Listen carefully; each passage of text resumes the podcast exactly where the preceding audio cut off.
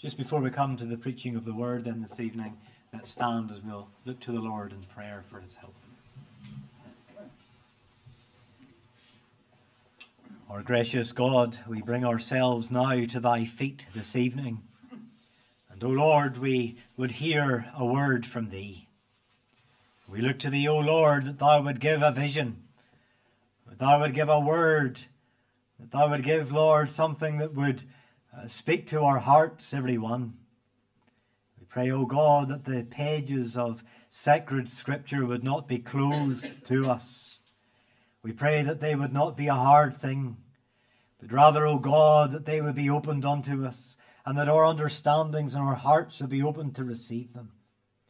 We confess our need of Thee, O Lord. Oh, we are unable to handle Thy word uh, as we ought.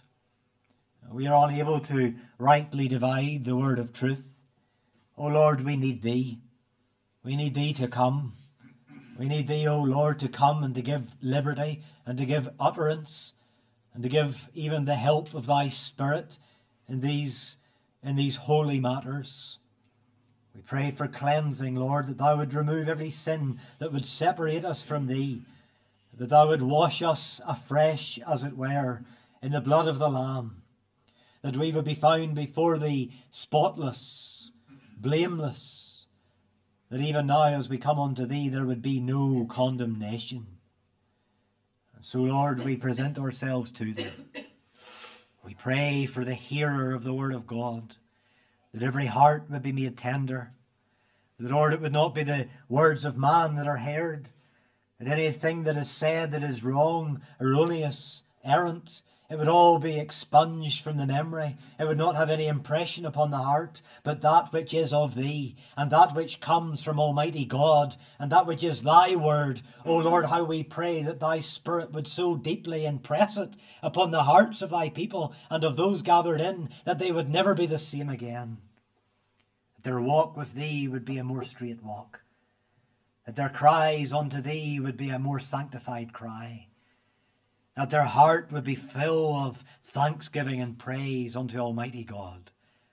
And yea, Lord, that some, some prodigal son, some lost sheep, Lord, some soul outside of Christ in peril for all eternity, that they would be snatched by thy Spirit, they would be arrested in their sin, and they would be brought to see Jesus Christ, the Saviour of the sinner. Come then, Lord, we pray. Oh, give us cause for rejoicing this night as we sit at thy feet and as we wait to hear thy voice. For these things we beg of thee in the name of thy Son and our Saviour, our Lord Jesus Christ. Amen. Amen. Well, turn in God's Word this evening to uh, that passage we read in uh, First Thessalonians 1 Thessalonians chapter 5. Well, as has been intimated, we gather this evening with this stated purpose of having our thoughts, our hearts directed towards a time of thanksgiving to God.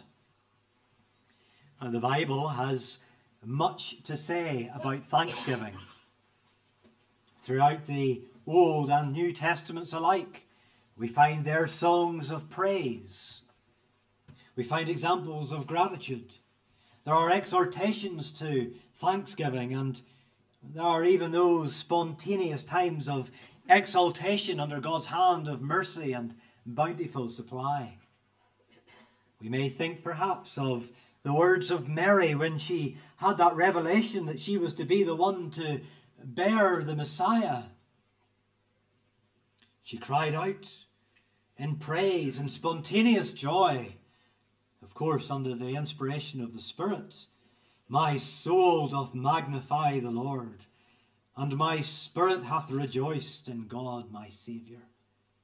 Oh, what magnificent words of praise! Clearly, in that example of Mary, there was a rich context that was revealed to us in the pages of Scripture. I suppose we could say that the entire Old Testament it was, in one sense, setting up that very moment when Mary would cry those words, in one sense. But there are other examples of calls to thanksgiving in the scriptures which are not surrounded, we could say, with their own context, but rather they just seem to draw in the entire Christian experience themselves without any need for historical narrative, without any explanation at all. Our text we will take this evening is verse 18, and I would suggest it is one such text. We read there, In everything give thanks, for this is the will of God in Christ Jesus concerning you. This text is not set in a nice bed of historical narrative explaining for us the context. Indeed, the surrounding verses uh, do not even seem to form one of Paul's typical layered arguments, where he builds up his case by laying argument upon argument uh, before closing it with some exhortation.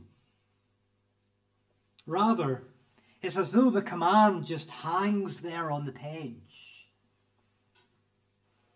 Inspired words, inspired truth, in their own right, demanding our attention calling us to pay heed to them just because of their own gravity and wonder. In everything give thanks, for this is the will of God in Christ Jesus concerning you. We seek God's help then, coming to these words this evening, uh, to understand the, the exhortation here to thanksgiving. And we'll consider it under that simple title Thanksgiving. Thanksgiving the first thing we want to see this evening is that the primary reason for thanksgiving, the primary reason for that act of thanksgiving, is the gospel. It's the gospel. In our text, we have those words, in Christ Jesus. And we're starting here at this part of the verse quite deliberately as the highest possible argument for a thankful heart the gospel of Jesus Christ. In the letter to the Ephesians, the Apostle Paul gives a similar exhortation to giving thanks. He says they're giving thanks always for all things unto God and the Father. And he adds, in the name of our Lord Jesus Christ, over in Ephesians 5. The good news, you see, of the person and the work of Jesus Christ is the only possible ground for any true, enduring thankfulness among men, at any rate. It is in Christ Jesus, or in the name of the Lord Jesus Christ, that we come to God in offering our thanksgiving. There are three aspects of the gospel of Jesus Christ that we want to note, particularly for the purposes this evening. We see, firstly, that the sins Sins forgiven. Sins forgiven is a cause of thanksgiving. Earlier on in the epistle in Ephesians, uh, in chapter 2 of that epistle, Paul reminded the saints there in Ephesus uh, that uh, the very reason of their Christian existence, why were they even Christians at all? He says there in Ephesians 2 And you hath he quickened, who were dead in trespasses and sins wherein in time past ye walked according to the course of this world, according to the prince of the power of the air, the spirit that now worketh in the children of disobedience, among whom also we all had our conversation in times past, in the lusts of our flesh, fulfilling the desires of the flesh and of the mind, and were by nature the children of wrath, even as others. But God, who is rich in mercy, for his great love wherewith he loved us, even when we were dead in sins, hath quickened us together with Christ. By grace ye are saved. This is a grand description of the salvation of the sinner, is it not? One who was dead in trespasses and in sins, yet quickened, made alive together with Christ. And all of it, we are told, by grace Look at the honesty here in that description of the sinfulness of the natural man, dead in trespasses and sins, children of disobedience, having conversation in the lust of the flesh, children of wrath. These are horrific descriptions. And they should make us shudder to think of the capacity for evil in the heart that is in bondage to sin. But now, Paul tells them the child of God has had their sins forgiven in Christ. And as a result, there is therefore now no condemnation to them who are in Christ Jesus, who walk not after the flesh, but after the Spirit. Now they are made free from the law of sin and death. This, that this evening, friends, is an immense cause for thanksgiving for the child of God, forgiven sin. That this was the description of you. If you are saved tonight, if you are in Christ tonight, Paul was describing you, children of wrath, of disobedience, walking in the lust of the flesh, dead in sins. Yet you have had your sins forgiven. You are free from the bondage to sin. You're free from the condemnation of sin. You've been redeemed by the blood of Jesus Christ. Oh, is that not a cause of thanksgiving and praise? A cause to glorify the Father in heaven? all of your actual sins, all of those things that plagued you with guilt, that racked you, that pursued you, even your very sinful nature itself. Think of all that potential that you had for wickedness of every sort. And you have been delivered from it all. You have been pardoned. As far as the east is from the west, so far has God removed your transgressions from you. But following on from forgiveness for sins, there's a second aspect of the gospel that we can note this evening, and that is the saints' inherent inheritance in heaven is a cause for thanksgiving. That passage in Ephesians that we were quoting, it goes on to say this that Christ has raised us up together and made us sit together in heavenly places in Christ Jesus. This is a major theme of this epistle we are in in Thessalonians. In the process of encouraging these saints in Thessalonica, Paul is seeking to lift their minds to heaven at the end of chapter 4. He's speaking of the final resurrection of the dead in Christ. And there he reminds them that those of their number that have died, those children of God among them who have gone, who have left this earth, whose bodies are in the grave, he reminds them that Jesus will bring with him bring them with him again when he returns. There's vivid language used to describe that final day and the return of the Lord. We read in chapter 4 of 1 Thessalonians, verse 16 For the Lord himself shall descend from heaven with a shout, with the voice of the archangel, and with the trump of God, and the dead in Christ shall rise first. Then we which are alive and remain shall be caught up together with them in the clouds to meet the Lord in the air and so shall we ever be with the Lord. Wherefore, comfort one another with these words. This theme of an eternity with the Lord, then, But that's what's foremost in the minds of Paul's readers when they come to this text that exhorts them to thanksgiving. This inheritance is also a theme that the Apostle Peter takes up he takes it up as his own particular cause for rejoicing in 1 Peter 1. Uh, 1 uh, Peter 1 verse 3 Blessed be the God and Father of our Lord Jesus Christ, which according to his abundant mercy hath begotten us again unto a lively hope by the resurrection of Jesus Christ from the dead, to an inheritance incorruptible and undefiled, and that fadeth not away, reserved in heaven for you who are kept by the power of God through faith unto salvation, ready to be revealed in the last time. In these words, it's as though Peter cannot contain himself. He is bursting with praise and thanksgiving. And the reason for it is the saints' inheritance in heaven. The saints of God have an inheritance in glory. When Peter refers to that inheritance being reserved, uh, really what it is meant there is that it has been secured in the past. The work that Jesus Christ has done in the past has secured that inheritance in glory. At, at a point in history, it has happened. It's past. We look back to it. and it is now secured for evermore, never to be lost. It's reserved. Just think for a moment tonight, child of God, what it means for you to have this secured, incorruptible inheritance in heaven. Oh, does it not make what you have here on earth so insignificant? There is no one and there is nothing that can take this inheritance away from you. No matter what you have here below, you can lose it all. No matter what it is. It's all perishable, it's corruptible, it's corrupted. But here is an inheritance incorruptible that nothing can diminish in any way.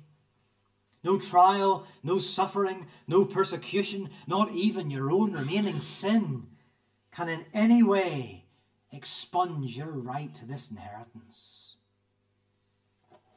This is an immense spur to thanksgiving. Oh, the greatest possession that is known, that can ever be known to any creature. And it's all yours in Christ. The greatest prospect, all of it yours in Christ.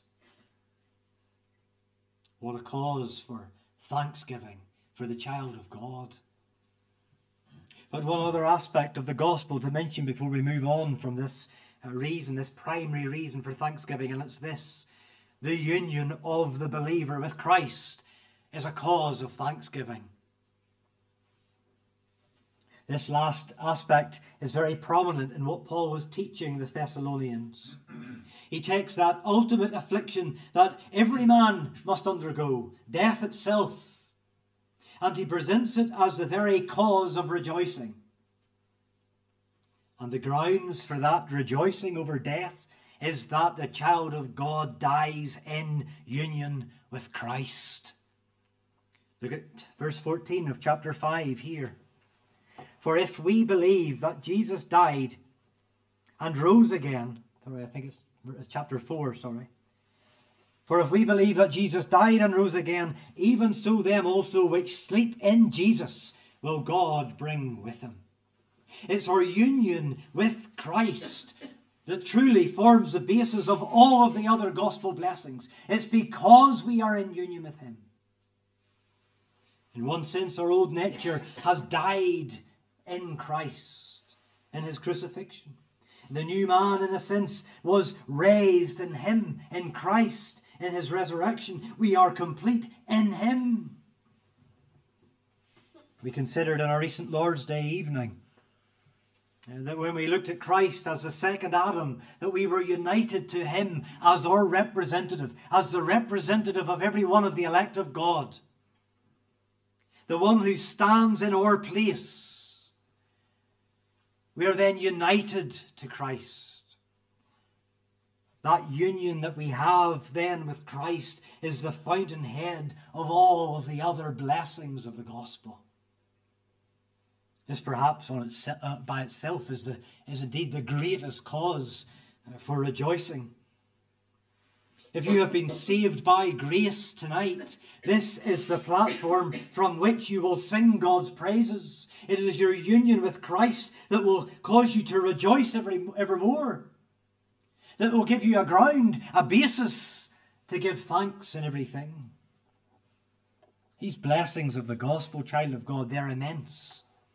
They are a cause of unspeakable joy, and they ought to animate our every action. Every thought should be in captive to this great fact that you have been redeemed.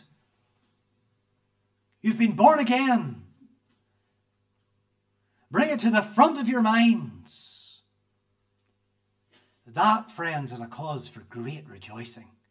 That is, that is the very seat of our thanksgiving. The gospel is the primary reason for thanksgiving. But moving on and returning back to our text in uh, verse 18, we see that God works out our salvation through every trial and affliction. The text reads, For this is the will of God concerning you.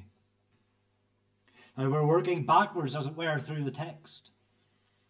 And here we move from the immediate experience of salvation by the child of God to the overarching sovereign will of God operating in his acts of providence.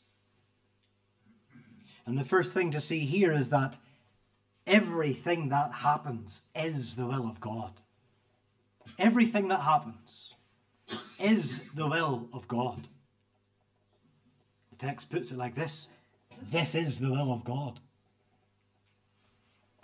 Now we're working backwards towards the exhortation at the beginning of the verse because a proper understanding of this providence of God and the, the, the way in which He operates as the sovereign, supreme ruler of all the universe, of all creation, it's necessary for the command to give thanks in everything for that to make sense to us.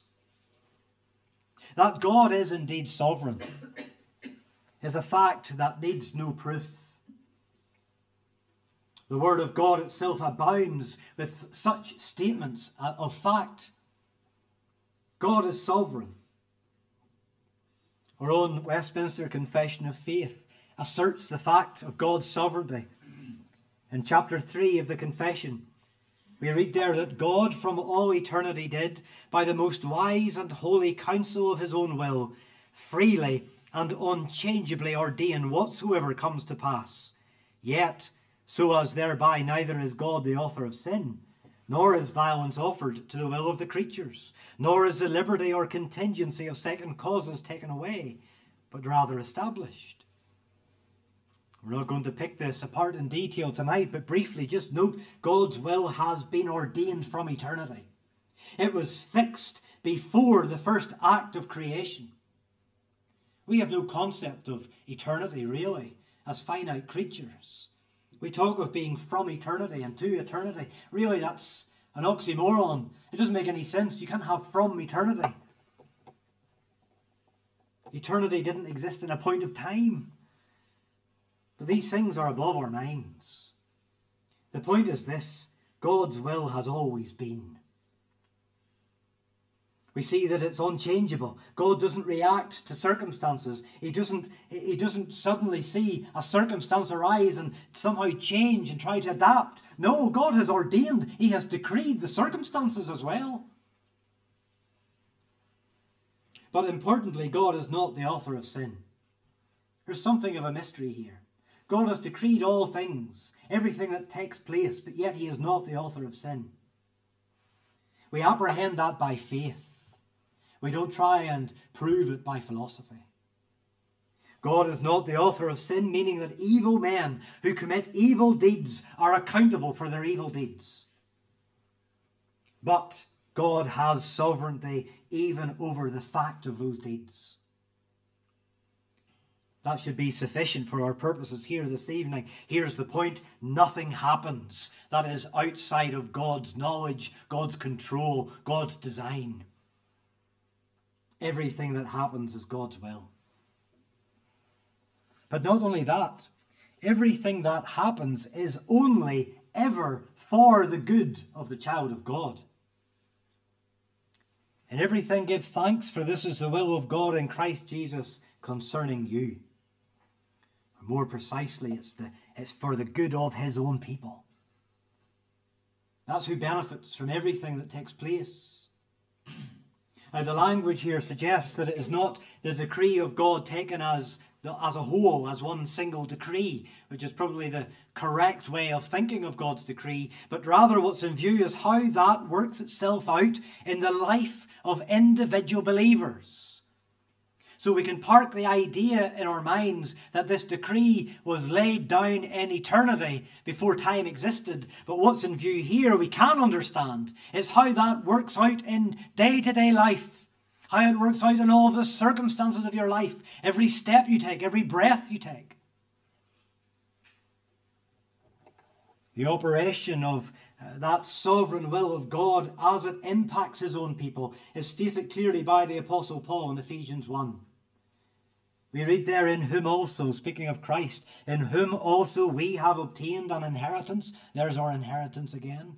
Being predestinated according to the purpose of him who worketh all things after the counsel of his own will. Now, see here how the inheritance that we were considering a moment ago is directly attributed to this purpose of God. God has decreed, child of God, that you will have an inheritance. He has predestinated the child of God obtaining that inheritance through Christ. And he has decreed it from all eternity.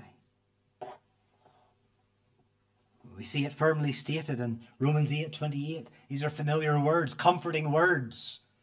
And we know that all things work together for good to them that love God, to them who are the called according to his purpose. This cannot be more explicit. It can't be more direct this evening. All things, everything that happens, works together for our good. And that is because, all because, of that eternal, unchangeable purpose of God. We see that purpose of God in relation uh, to his people in these terms in our chapter here, 1 uh, Thessalonians 5.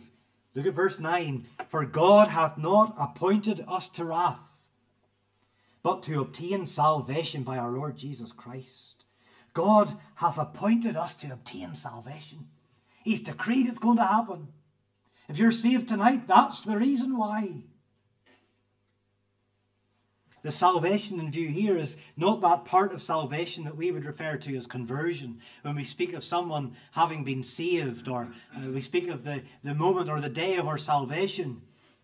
Rather, what's in view here is that ultimate, that final consummation of the entire salvation, body and soul, united and glorified in heaven, taken to be forever with Christ. It's that full, final accomplishment and application of our salvation, of all of the work that Christ has done, being finally realized as we gather, as we gather around his feet in heaven, as we take possession of our inheritance. We are assured then that all of the events and all of the circumstances of life are not only within this overarching providence of a sovereign God, which they are, but they are all operating ultimately for the good of God's people, for the final salvation of every one of God's people. But we see also that it is our union with Christ Jesus that guarantees that all things work together for our good. Again, our verse says, in Christ Jesus. We've already considered that this union with Christ is a, a cause of thanksgiving in itself. But here we just need to note that this union adds further assurance that we are all under God's protection because we are united to Christ. It's not simply God's will that governs the affairs of our life, but God's will in Christ Jesus that governs all the affairs of our life. We don't have time to fully develop the thought tonight, but I would encourage you to read the passage in John 15 where Christ is teaching about this union using that picture of the vine and the branches. It's a wonderful illustration of that vital union that we have with Christ, how we draw our very life from Him as the branches coming out of the stalk ultimately being grafted onto that vine in our regeneration. There is no cutting off from it, there is no being lost. And what Christ has in mind in his teaching concerning that union, it's not simply survival and no more.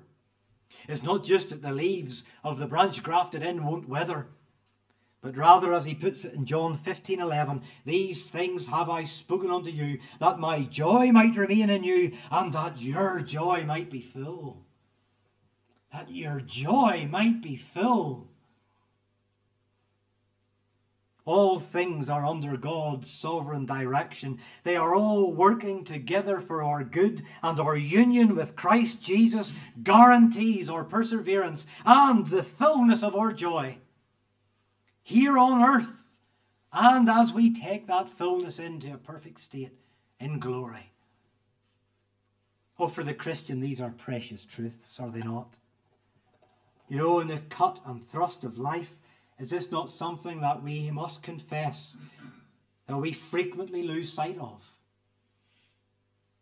How many points during a typical day do we think of things like this? Such great and lofty truths as, as these. Our union with Christ. All things working together for good because we are in Christ. or drawing the very source of our sustenance from the vine as we have been grafted onto it in Christ. Oh, do we ever pause for thought in the middle of our day just to think on these things? Every time we panic, every time we get frustrated, maybe angry because of circumstances, because of secondary causes, do we not tend to forget this vital truth? That all things work together for good, that God is sovereign over all things. Oh, we all know the verse. We all get to it eventually as we go through our turmoils. But oh, friends, what about getting it up front? What about taking each step? Knowing that every step is working together for your good in Christ Jesus.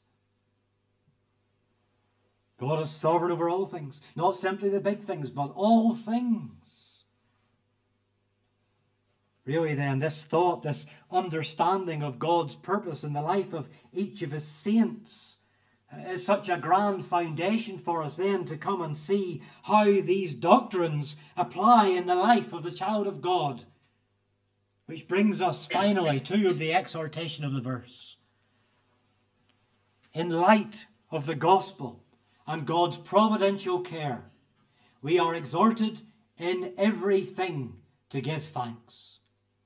In everything give thanks, for this is the will of God in Christ Jesus concerning you. This word here, in everything, one word in the original. It's the same word as we saw in Romans 8:28. All things. It encompasses every conceivable situation. There is no circumstance, no situation in life, there is no condition, there is no calamity that is outside of the scope of this command. In everything, give thanks. Let's just finish then with a few applicatory thoughts. Firstly, remember to give thanks for your salvation in Christ Jesus. Simple thought, but oh, how important. It's foundational. Every time you pray, child of God, give thanks that you even have a right to pray. Give thanks that you have been saved by grace. This is the crowning blessing of all other blessings. There are no blessings outside of Christ. Thank God that He has saved you. Do you do that?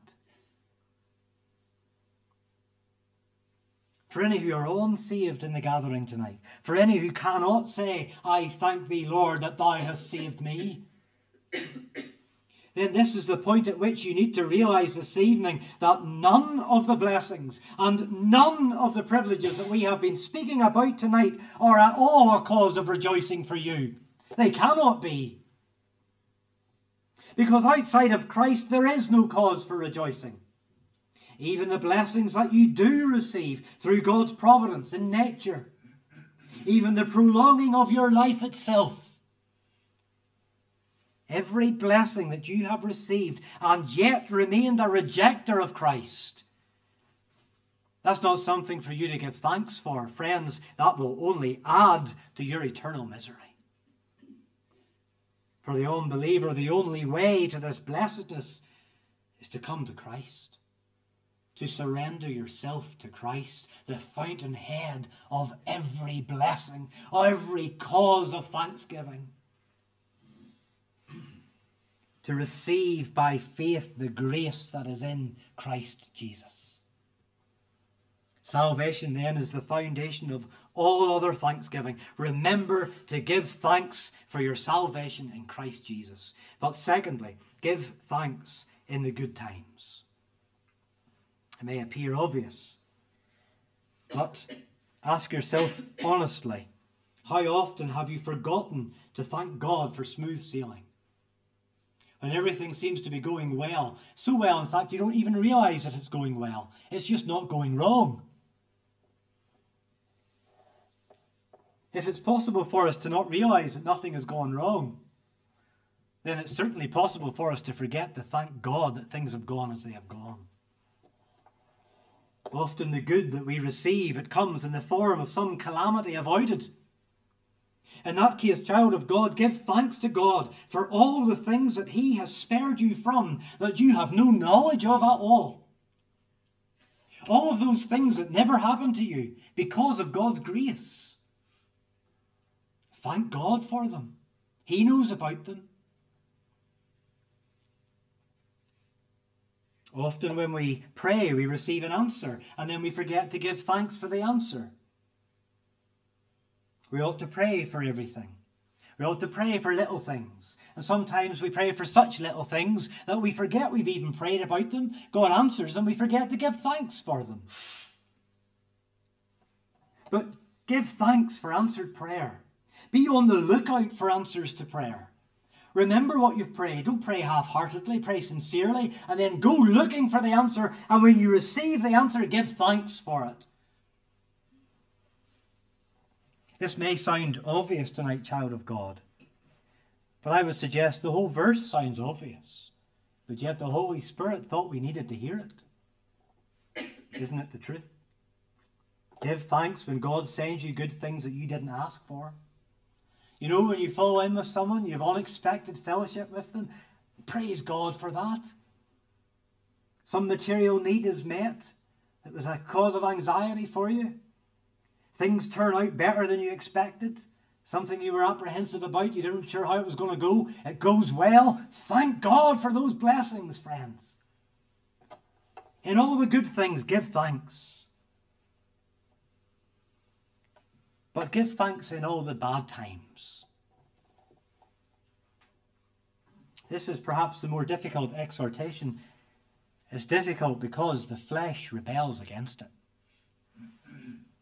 The flesh doesn't feel very thankful when things are going wrong. When all your plans have been scuppered. When instead of falling in with unexpected fellowship, some brother or sister or some colleague says something to you that bruises you. Don't feel very thankful then. The flesh is rebelling. But all that we have considered about salvation, the forgiveness of your sins, your inheritance in heaven, your union with Christ, all that we've considered about God's will, His providential care for you, His working all things together for your good, all of these things ought now to make it obvious to you that there is not a single situation in your life, not one experience, not one moment of one day, even the worst of turns, the most tragic of circumstances. There is nothing left out of this charge. In everything, give thanks. We see it in Paul's life.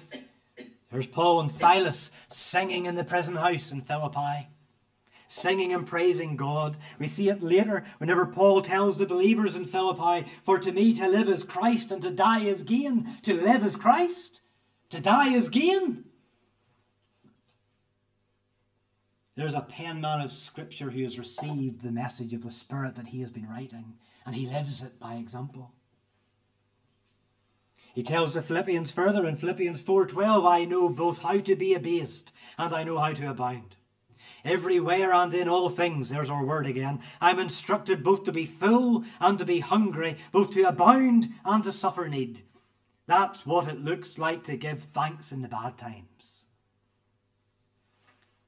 Well, in the true sense of the matter, we should say tonight, for the child of God, there are no bad times. There are only good times because all things work together for your good. Just some concluding thoughts as we close. I trust we've learned something this evening about the abundant causes that we have as children of God to give thanks, to return unto God our thanks. That great ground of thanksgiving in the gospel of Jesus Christ. That assurance that we have that all of the circumstances of life are but gifts from a benevolent, sovereign Father who is preparing us to take up our final inheritance in heaven. We close then this evening, child of God, friends in the gathering, we close with this exhortation. In everything give thanks, for this is the will of God in Christ Jesus concerning you. Amen. Amen. Let's stand for prayer.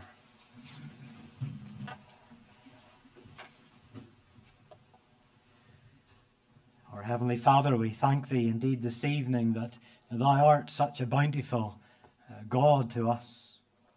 We thank Thee that ever there was a Saviour, that ever there was a decree in eternity that there would be salvation worked out for the elect of God, that ever there was an election of a people chosen for whom Christ would die, for whom the Spirit would draw them lovingly, tenderly, irresistibly into that union with Christ. O Lord, how we return unto Thee thanks this evening. We confess unto Thee, O Lord, our proneness to lack in our thankfulness. Lord, our proneness to forget Thee eh, in the busyness of the day. O Lord, especially when we're in those valleys. Oh, how we pray then that Thou would work this thankfulness in our hearts this evening by Thy Spirit. That The things that are said that are of Thyself, the words that have been of Thee, that Thou would take them and by the power of Thy Spirit that Thou would sanctify the people of God this evening. And that Thou would give them great cause for rejoicing. Yea, Lord, Thou would bring to their minds day by day these great causes for rejoicing that they have. And, O Lord, for any that are outside of Christ and really have no cause for rejoicing, but much cause for despair, oh, how we pray that Thou would work faith in them through the operation of Thy Spirit as they hear these words in the gospel, and that Thou would even bring others, lost sheep of the house of Israel, into the fold. That, O Lord, there might be others tonight, and even throughout the week to follow, and the weeks that follow.